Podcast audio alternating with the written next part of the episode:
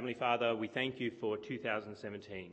We thank you for the year that you have given us breath, that you've given us minds to think, that you've given us minds to comprehend some of what your word says about your Son, Jesus Christ.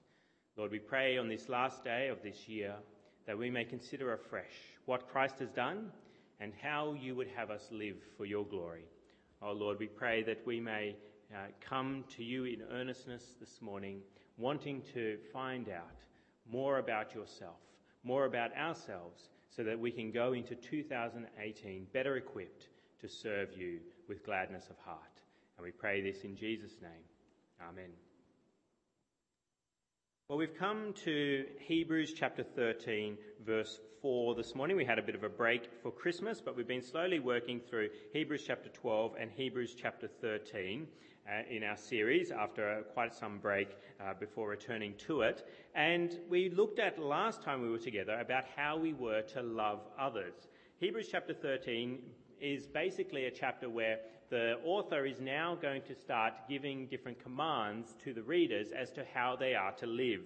Up until this point, uh, the author has been making very clear to the readers that Jesus Christ is the great high priest, that Jesus Christ is the one that you are to trust.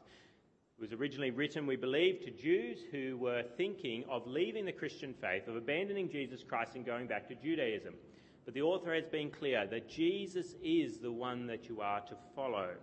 And so he has then started to elaborate on how we are to live as people who trust in Jesus Christ.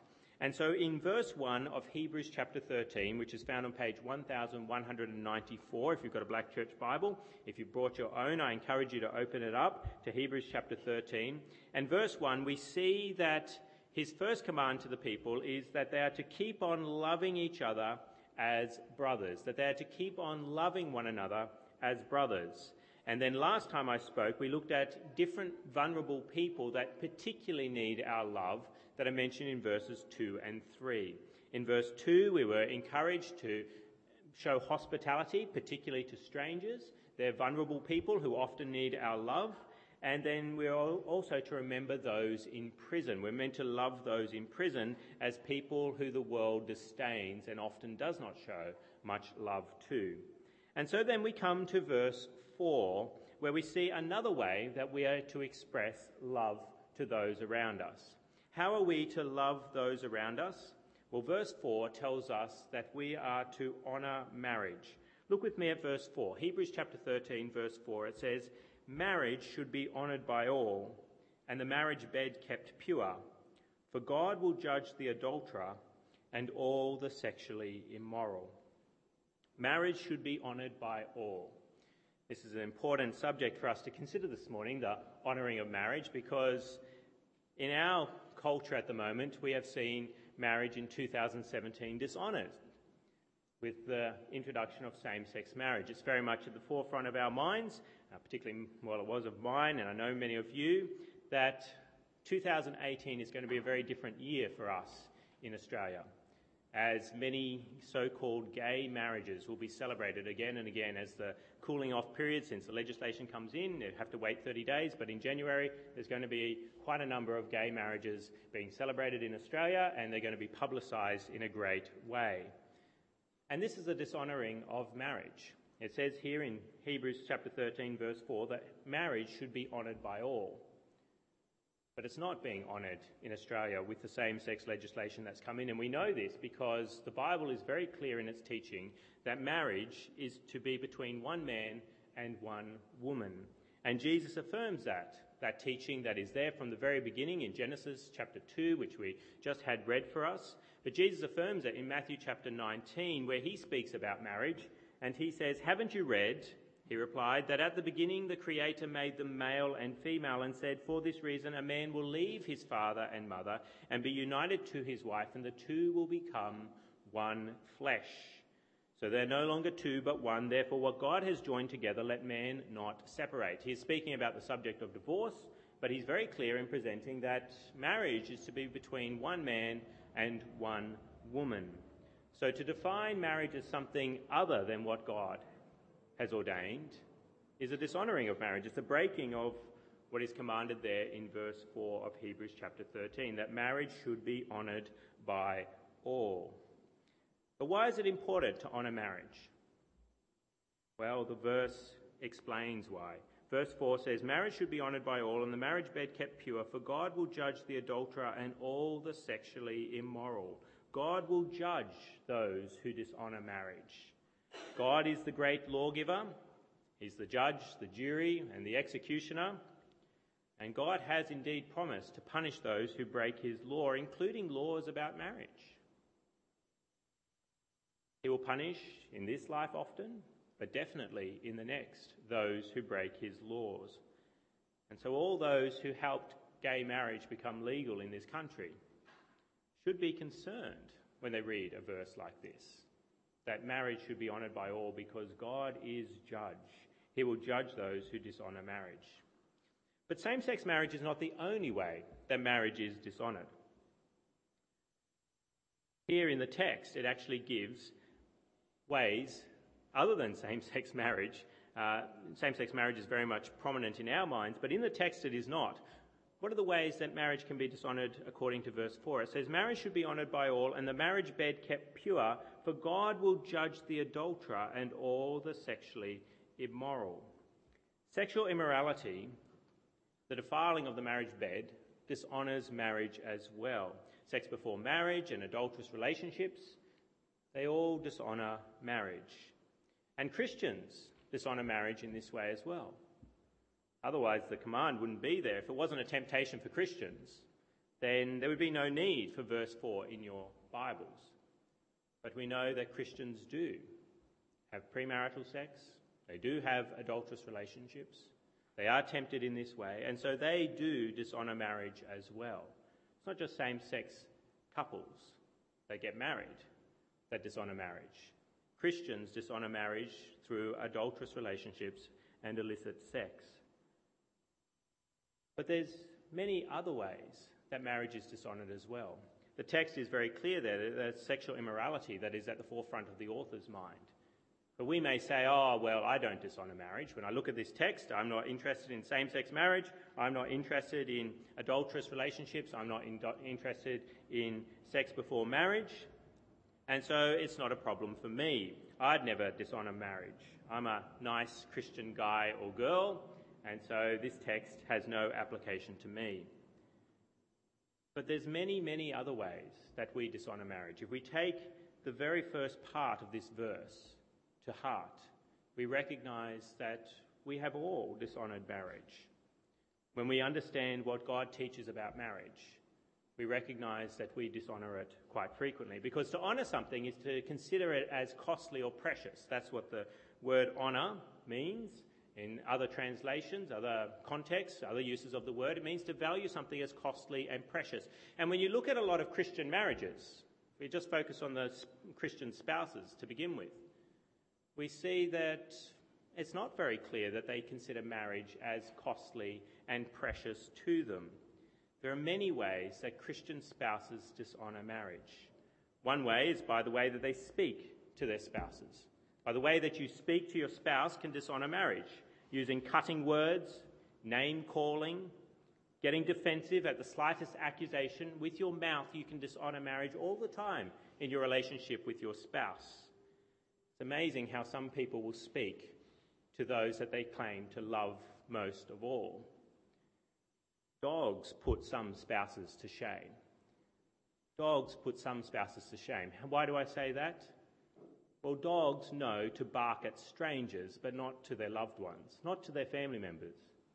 I see this with dogs that I interact with. I don't have a dog, but I walk along the street and you see that someone will come home and the dog won't bark at them, so obviously they are a member of the family. But when I walk near that fence, they bark quite earnestly at me, and some of them I think they, they have do dogs have a sense of humour? They seem to wait until you're really, really close before they bark. If I knew they were there, they bark at me from the other side of the street, then I'd be prepared. But they wait until you're completely oblivious to them and you're closest to them, and then they bark loudly at you. Dogs know to bark at strangers, but not at those that they love. But Christian spouses are often put to shame by the behaviour of dogs. They bark at those that they love, they claim to love. But when it comes to strangers, oh, they are as nice as pie to a stranger, but not to their spouse. So the way that you speak to your spouse can dishonor marriage by the way that you speak with cutting words, name calling, the way that you do not speak of the love that you have for your spouse. It's amazing. God speaks so lovingly of his spouse regularly, but then some Christian spouses seem to think that, oh, yes, it's okay for God to speak to his spouse in loving terms, but it's not appropriate for me to ever tell my spouse that I love her or him. Some spouses never say thank you, and they dishonour marriage that way as well. They never say thank you to their spouse for the help that they provide and the love that they give. They never say sorry. If you honour someone and you've wronged them, you will say sorry. But some people seem to have a real problem in saying that word. Some people, I think, need an exercise to practice it, some homework each day to just say the word sorry. Just say it to the mirror. Just get it coming out of the mouth regularly so that it's easy for them to do. Now, some people say sorry all the time, and so they, maybe they need to cut back on it. They say sorry about the slightest of things. But some people, it's like they just, there's a physical block to actually say the word. And they need to practice. Kind of like with our children when we're on the way to Christmas gatherings, we got them to practice in the car saying thank you in anticipation of the gifts that would come. So they wouldn't just receive the gifts and say nothing and just go, oh, yeah, yeah, I wanted this, and that's it. And then they'd forget about the person who gave it to them.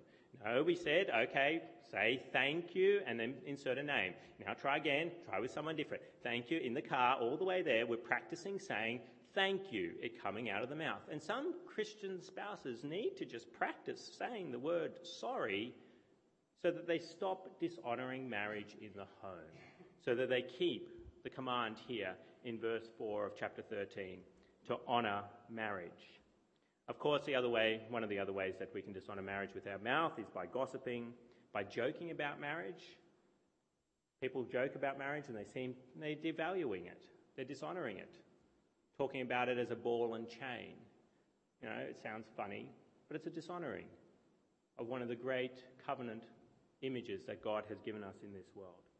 So, one of the ways that we can dishonour marriage is by speaking uh, badly. Another way, number two, is not providing for your spouse can dishonour marriage. Not providing financially for your spouse when you should, but also not providing the time that you should be for your spouse. Helping with daily jobs, just time to talk, just time for going over the things of the day together, time for sexual relationships.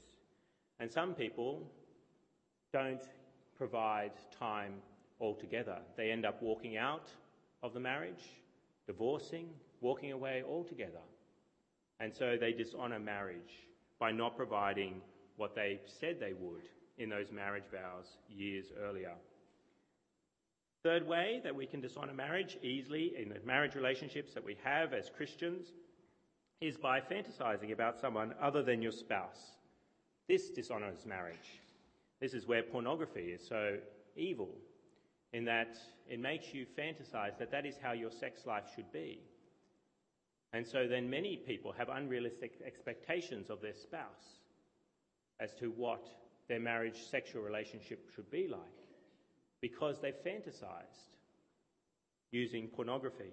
And so they've dishonored marriage. But it's not just pornography, it's fantasizing with Hollywood films which may have sex scenes in them or they may not, and popular fiction, where you get caught up in the storyline and you start to imagine being in that relationship with that person, not necessarily the sex scenes that go along with it, but imagining what it'd be like to be married to someone with such a gorgeous smile, to someone who's always quick with the jokes and knows what to say in every situation, who has the wealth of Mr. Darcy. As you read Pride and Prejudice for some young ladies, I think that yes, they start to fantasize that that is what a true husband is like. He may be proud, he may be prejudiced, but at least he's got money. And so that is what I think a spouse should be like. But it's a dishonouring of marriage because not everyone is like Mr. Darcy. Not every husband can have the gorgeous smile or be the comedian. And so it's a dishonouring of marriage to fantasize in that way. But it's not just fantasizing with fiction, with pornography or Hollywood films or, um, or popular books. We fantasize even with the real people that we see. This is the lustful looks that people have towards someone just walking on the street at the shopping mall. You fantasize about what it would be like to be with that person when it's not going to happen. And you're dishonoring marriage by doing so. So, first way was that we often dishonor marriages by the way that we speak, by not providing for our spouse. Thirdly, by fantasizing about someone who is not our spouse. Fourthly, another way is by allowing third parties to control the marriage. Often dishonors marriage. Allowing third parties to control the marriage. Parents can dominate children, and the children allow the mother in law, the father in law to get involved in the marriage.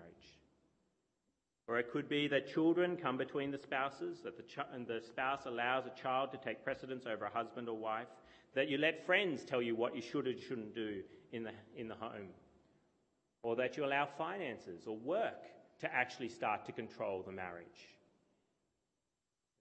So often the case that people will choose to do what their boss wants at work rather than what their spouse wants. They actually put greater priority for their boss. And it's often because they put money first and foremost in the relationship. I would say it's better to live in a caravan park with an honourable marriage than to live in a palace with a dishonourable marriage. We've got to be very careful about allowing third parties to control the marriage because it is a dishonouring of marriage. And then a fifth and last way that Christian spouses can dishonour marriage is by avoiding God given roles in marriage. God gives us roles to help us as husband and wife in the home. And if we reject those roles and live in discord to them, we dishonour marriage. A dominating spouse dishonours marriage by physically, verbally, mentally abusing the other spouse. But it can go the other way. There's a spectrum there the dominating spouse or the weak, pathetic spouse who just allows everything in the home just to keep the peace. Never says anything because they've become weak in the home and so they've dishonoured the role that they have. So that is Christian spouses. We can see quite clearly that marriage is often dishonoured by us by the way that we live in the home. But Christian singles can also dishonour marriage. It's interesting what the text says there. Verse 4 it says, Marriage should be honoured by spouses. No, it says marriage should be honoured by all, by everyone. And Christian singles can also dishonour marriage. They can avoid marriage for the wrong reasons and dishonour it, choosing to live for self rather than consider maybe somebody else would be helped by me living with them for the rest of their life, that I might be able to be a blessing to somebody else. Some people, I think, really do choose to live for their own glory all their life. And they know that if they get married, they're going to have to start letting somebody else make decisions in their life. Or they joke about the pains of marriage Christians and Christian singles can make jokes about such things. I even had a, a, single person in my home the other week for dinner, and they said, "I've got some good news." And I said, ah, "Oh, you found a, a, a wife? You're, you're, engaged?" And the person said, and this guy said, "Oh no, um, no, that would be bad news." He said, "No, no, no, good news." And uh, but it was this joke there that oh, it would be bad news to actually get married. And singles can dishonour marriages by making unnecessary demands on married couples. As in laws, as fathers and mothers, we've got to be very careful. If we let our children go, if we hand them over, if we give them away on that marriage, on that wedding day, then we've got to let them go. Or as friends, we can get overly involved in somebody's marriage, or employers, single bosses can inflict pain upon the marriages of people that are under them by making un- un- unfair demands upon spouses. And children can cause pain within the marriage as well. I know this when we have date night, uh, Jill and myself, we have date night once a week where we send the kids, they get dinner early, they go to bed, and then we have uh, some takeaway come in or a babysitter occasionally. Um, and so we s- sit there and we have a meal together. And the idea is that the children are not to be present. But it's not long before there's a little knock at the door as Jill and I are trying to have a nice quiet dinner together. Someone's got an issue. Someone needs help. Or someone's just written a nice story that they want to share with mummy and daddy. And it's nice that they're writing stories in their free time. But it's getting in the way of mummy and daddy having some time together. And so it's all too easy for people to get in the way, to make unrealistic demands, even if they're single, upon those who are married. Singles can also dishonour marriage by supporting churches that dishonour marriage. Some churches don't teach rightly about marriage, and if you're a single Christian and you attend such a church, you are supporting them as they continue to indoctrinate people in that way. What am I speaking about? Well, some churches wrongly teach about sex outside of marriage, they teach wrongly about divorce, they teach wrongly that marriage is only about children. Some even teach that polygamy is okay. And some churches are awful when it comes to marriage as well, in the way that they forbid ministers to marry, as though marriage is something dirty that clergy shouldn't get mixed up in. Some churches cover up the sexual sins of their pastors, which is an awful thing when it happens. I was just reading a book this week that I got for Christmas, written by someone who's been uh, decades in ministry, and he's got seven things that he regrets and seven things that he would do again. So, seven things that he really regrets that he didn't do in his 40 years in ministry, and seven things that he says, I'd do again if he had a do over. What would he change and what would he do the same? And one of the things that he said that he would not do again is when an assistant minister he found out was having an adulterous relationship in the church. And he said to the man, You've got to go. You can't stay. You've got to find another church. A couple months later, gets a call from another church saying, We've had an application from this man who's an assistant minister at your church. What do you say about him? A reference check. Spoke glowingly of this assistant minister. And so the assistant minister left the church, went to the other church. A few years later, this senior minister finds out that he had another adulterous relationship with that church. Did the same thing all over again, messed up another family. Some churches, some ministers, are very good at covering up the sins of the clergy. And Christian singles often support such churches by going along, by giving money, by giving support to their time. And so you dishonour marriage when you do that. Some churches that people support make high demands of their pastors and members so that married couples do not have enough time for one another. I've often been encouraged at this church. You've got to have more programs. Some people come in and they say, you've got to do this, you've got to do that, you've got to have more programs all the time, adding more things. I'm like, if we do all these kinds of things, then people won't have time to spend evangelizing other people. They won't have any contacts with people outside the church, but also they don't have time, if they're a married couple, to spend time with one another. And so churches can make high demands of their pastors and their members. And by churches can be supported that dishonour marriage by they can be supported by singles in that they neglect praying for their couples, for their married couples, and neglect praying for their singles who are in temptation, all the temptations that come with being single. And so churches should be looking after their members in prayer. Have you prayed for singles to find a spouse in your church? Have you prayed for the married couples in your church? Have you encouraged such prayer at your church? So singles can support such churches that dishonour marriage. And singles can also dishonour marriage by supporting politicians who dishonour marriage. Someone voted for the politicians who brought in no fault divorce. I'm sure it wasn't just the spouses that wanted to divorce. Sure, lots of people voted for those politicians. The politicians thought it was a right and good thing to do. And someone voted in favour of same sex marriage in our own postal survey. And I'm sure it wasn't just spouses. Sure, it wasn't just the couples that want to get married in the same sex weddings. There were singles who did that. So clearly, marriage is under attack. And same sex marriage is only the tip of the iceberg. There are many, many, many ways that marriage can be dishonoured. And we Christians, whether single or married, are all guilty of dishonouring marriage. We all deserve God's judgments upon us for dishonouring marriage. Christians certainly cannot get on their high horse about same sex marriage and say, oh, look at them undermining marriage out there when we dishonour marriage so regularly, even within our own homes. And I must admit that I have failed to honour marriage as I should.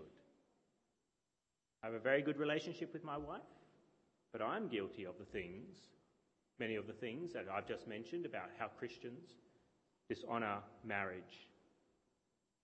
So, this is where I say you have to try harder. You have to beat yourself up, atone for your sin of dishonouring marriage, and you have to work harder in 2018 to, to honour marriage as it says here. Is that what I'm supposed to say at this point? We've all dishonoured marriage. We need to buck up and be better at it in 2018. Singles and couples alike. No. What do we need to remember if we are to honour marriage?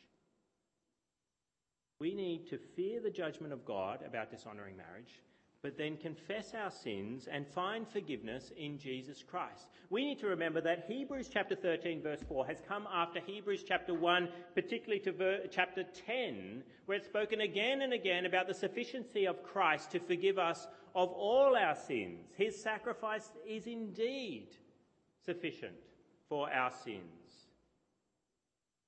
We can't offer anything to atone for our dishonouring of marriage. But Christ can, and He has, if you trust in Him.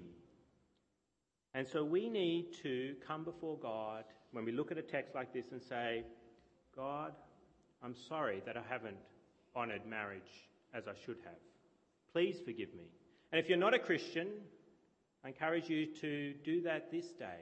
If you've never done it before, if you've never confessed your sin, if your conscience has been pricked as we've been looking at how we have all dishonoured marriage, confess it to Jesus Christ now and ask for forgiveness.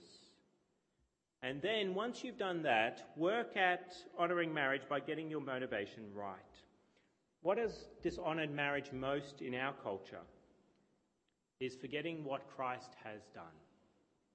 People in Australian society, they've forgotten about Jesus Christ. The authority for our culture as to what is right or wrong is whatever feels good. And so it's not surprising that same sex marriage is now legal in our country. That's their authority. What feels good is right. What feels bad is wrong. Whereas we understand that whatever is right for Christ is right, and whatever is wrong for Christ is wrong. And so if people had believed that Jesus Christ was their great high priest, as is proclaimed in chapters 1 to 10 of Hebrews, same sex marriage wouldn't be legal in our country. The problem with our society is not that they've lost their morality in the terms of they, they, they just don't think rightly anymore. They don't know what's right and wrong. They've lost a love for Jesus Christ. That is the core problem of our society people of our culture, and us included, we need to read Hebrews 1 to 10 more often and understand what it is that Jesus Christ is our great high priest. The Bible, if you want to do better at honouring marriage, then you need to look at what God has done before you look at what you must do. This is the way the Bible always operates. It tells you firstly what God has done, and then tells you, because of what God has done, this is what you must do. It never starts with, you must do first. That is the teaching of Christian liberalism. You just keep telling people again and again, honour marriage, honour marriage, honour marriage. It's a good thing to do. Honour marriage, honour marriage, honour marriage. But with no reason for honouring marriage other than it's a good thing to do. And eventually they start to say honour same sex marriage because they've got no grounding for why they do what they do. Whereas we as Christians know that we operate differently. That because God has redeemed us, then we do. Because of what Christ has done, then we do. Because God has created us, then we do. That's how the Bible starts. In the beginning, God created the heavens and the earth. Starts with an indicative, what God has done, and then leads to what we must do. So, if you love Christ as your great high priest, then marriage will be honoured more and by, more by you naturally. Yes, when we speak of nature, usually we think of the sinful nature. But we have a new nature in Jesus Christ as well. And if you love Jesus Christ, then you start to honour marriage naturally. You start to do what he wants naturally. And if you do not honour marriage, if you dishonor marriage, then it's a helpful indicator that you're not saved. And that's what this text is really pressing upon you to consider. Do I do what verse 4 says? And so, therefore, do I face a judge one day? If you support same sex marriage, something is wrong with your view of Christ. If you belittle your spouse regularly and think nothing of it, something is wrong with your view of Christ. If you have no prob- problem with looking at pornography on your computer, something is wrong with your view of Christ. You're actually unsaved. That's what these rules are there for, is to help us to glorify God, but also to diagnose whether we're actually in the body of Christ. Whether we have believed what Hebrews 1 through chapter 10 has been speaking about. These things that are listed in chapter 13 again and again help us to understand if we really are saved by the way that we see them happening in our lives. So, how can you honour marriage? How can you keep yourself from dishonouring marriage? Fear God and love Christ. Fear God and love Christ, the true bridegroom. And the more you love Jesus Christ as a sacrifice for your sin, the more you will honour marriage and do those things that I've listed here today that dishonour marriage, you'll avoid those things and you'll do what is right because you love the great King of Kings. Let's come to God in prayer. Let's speak with Him. Heavenly Father, we thank you that you have given us a great motivation for honouring marriage. And that is because we have seen what Jesus Christ has done for us. Oh Lord, we pray that we would take great joy in honouring marriage because we know the joy of the forgiveness of sins through the perfect sacrifice, the Lamb of God who was slain for us. And so it is something that we delight in, to do what is right in His eyes. Lord, we pray that you would forgive us for all the times that we have dishonoured marriage, that we have not treated our spouses as we should, that as singles we have done things that affect the marriages around us in a bad way. And so, Lord, we pray that you would indeed forgive us through Jesus Christ. And Lord, we pray that we would go out afresh knowing that we have a clean slate and so then seek to do what he asks. And we pray this in Jesus' name. Amen.